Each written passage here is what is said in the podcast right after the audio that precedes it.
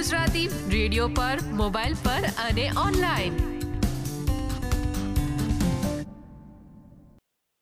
વર્ષ બે હજાર બાવીસ ત્રેવીસના ફાઇનાન્શિયલ યર માટે ટેક્સ રિટર્ન કરવાનો સમય આવી ગયો છે. અને આ ટેક્સ રિટર્ન કરતી વખતે કઈ બાબતો ધ્યાનમાં રાખવી, સરકારે આ વર્ષે કેવા ફેરફાર લાગુ કર્યા છે, એ વિશે વાત કરવા માટે આપણી સાથે જોડાયા છે મેલબર્નથી સીપીએ નયનભાઈ પટેલ. નયનભાઈ એસબીએસ ગુજરાતીમાં સ્વાગત છે તમારું. Thank you Vatsalbhai. તમે ફરીથી અમને એસબીએસ ઉપર આપના શ્રોતાગણોને ટેક્સ વિશે માહિતી આપવા બદલ બોલાવવા બદલ તમારો ખૂબ આભાર. નયનભાઈ વર્ષ બે હજાર બાવીસ ત્રેવીસના ફાઇનાન્શિયલ યર માટે ટેક્સ રિટર્નનો સમય આવી ગયો છે. વ્યક્તિગત ધોરણે ટેક્સ રિટર્ન કરવા માટે સરકારે આ વખતે કોઈ મેજર ચેન્જીસ કર્યા છે જેને ધ્યાનમાં રાખવા જરૂરી છે? હા વત્સલભાઈ. આ વખતે જ્યારે આપણા શ્રોતાગણો જ્યારે ટેક્સ રિટર્ન કરશે ઇન્ડિવિજ્યુઅલ ટેક્સ રિટર્ન ત્યારે એવરીવન જે લોકોની ઇન્કમ અરાઉન્ડ ફોર્ટી એટ થાઉઝન્ડથી લઈ નાઇન્ટી થાઉઝન્ડની વચ્ચે, કાં તો થર્ટી સેવન થાઉઝન્ડથી લઈને one hundred and twenty six થાઉઝન્ડની વચ્ચે જેમની ઇન્કમ છે, એ લોકોના ટેક્સ રિફંડની અંદર મેજર ચેન્જ એ લોકો નોટિસ કરશે. જેનું મુખ્ય કારણ છે કે દર વર્ષે ગવર્મેન્ટે બે હજાર અઢાર ઓગણીસના tax financial યરથી low and middle income offset જે આપ્યું હતું, જે એક હજાર પહેલા પ્રીવિયસલી વન થાઉઝન્ડ એટી હતું અને જે લાસ્ટ ફાઇનાન્શિયલ યરમાં એકવીસ બાવીસના ફાઇનાન્શિયલ યરમાં એને ઇન્ક્રીઝ કરીને ફિફ્ટીન હંડ્રેડ ડોલર કર્યું હતું. એ બે હજાર બાવીસ ત્રેવીસના ટેક્સ રિટર્ન વખતે આપણને જે લિન્ટો જે લો એન્ડ મિડલ ઓફસેટ હતું, એ, એનો એ સમાવેશ નહીં થાય.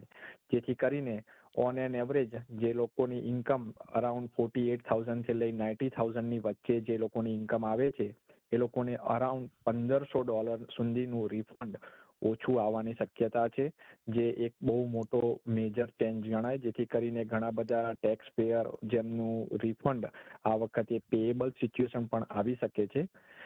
અને જે લિમટો હતું, જે એક ડિસકન્ટિન્યુ કરેલું છે, પણ એ સાથે એના સિવાય જે બીજું low and income tax offset હતો, જે around thirty seven thousand five હન્ડ્રેડથી લઈને sixty six thousand sixty seven સુધીની જે ઇન્કમ હતી, એની અંદર જે લીટો જે ઓફસેટ મળતું હતું, એ કન્ટિન્યુ છે.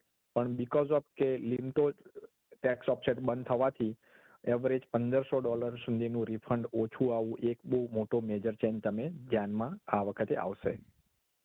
બરાબર. એટલે દર વર્ષે જેટલું રિફંડ મળતું હતું એમાં પંદરસો ડોલર જેટલું રિફંડ વ્યક્તિગત રીતે ટેક્સ કરતા લોકોને ઓછું મળી શકે.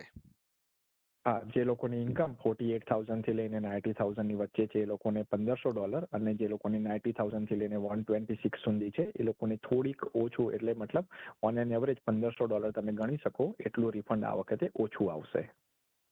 બરાબર. નયનભાઈ, છેલ્લા ત્રણ વર્ષમાં કોવિડ નાઇન્ટીનના કારણે વર્ક ફ્રોમ હોમ કરતા લોકોની સંખ્યા વધુ હતી અને એને ધ્યાનમાં રાખીને સરકારે ટેક્સ રિટર્ન કરતી વખતે કેટલાક ફેરફાર કર્યા હતા, જેમ કે કલાક દીઠ એટી સેન્ટ્સ. પણ હવે હાઇબ્રિડ સિસ્ટમ શરૂ થઈ છે એટલે કે અઠવાડિયામાં પાંચ દિવસમાંથી બે કે ત્રણ દિવસ ઓફિસ અને બે દિવસ લોકો ઘરેથી નોકરી કરે છે. તો એ જે એટી સેન્ટ્સનો નિયમ હતો, એમાં કોઈ ફેરફાર થયા છે? હા, વત્સલભાઈ.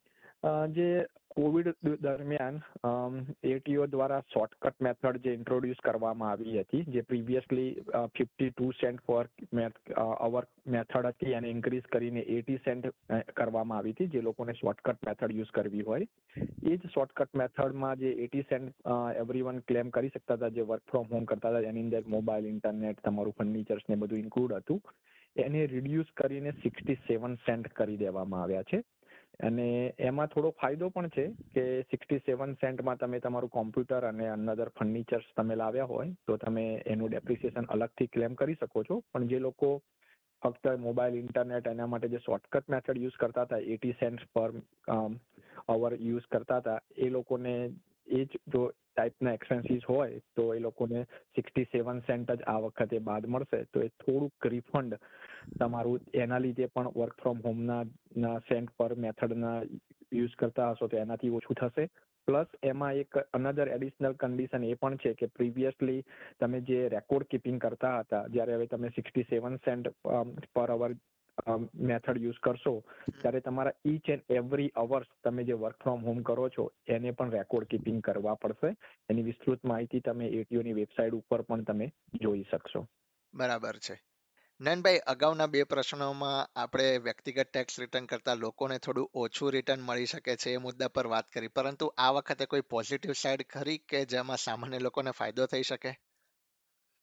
હા વત્સલભાઈ આ જે લિમટો અને સેલ આપણે જે વર્ક ફ્રોમ હોમના લીધે ઘણું બધું રિફંડ આપણું ઓછું થયું છે. એની સામે એટીઓ દ્વારા જ્યારે મોંઘવારી પણ વધી છે એને ધ્યાનમાં રાખીને જે આપણા શ્રોતાગણો, જે ટેક્સ પેયર જે લોકો પોતાની કાર કે વ્હીકલ વર્કથી વર્ક જવા માટે યુઝ કરતા હતા એ પ્રીવિયસલી બે હજાર એકવીસ, બાવીસના ફાઇનાન્શિયલ યરમાં સેવન્ટી ટુ સેન્ટ પર કિલોમીટર તમને ક્લેમ કરી શકતા હતા. Up to five thousand kilometre સુધી તમે કાર એક્સપેન્સીસ ક્લેમ કરવા માટે. એ ઇન્ક્રીઝ કરીને સેવન્ટી એઇટ સેન્ટ્સ પર કિલોમીટર તમે હવે ક્લેમ કરી શકશો. એટલે ઓન એન એવરેજ જો તમે પાંચ હજાર કિલોમીટર પૂરેપૂરા જો તમારા વર્કથી વર્ક જવા માટે તમે જો ક્લેમ કરતા હતા, તો એમાં ત્રણસો ડોલર સુધીનો તમે વધારે ખર્ચો એમાં ક્લેમ થશે.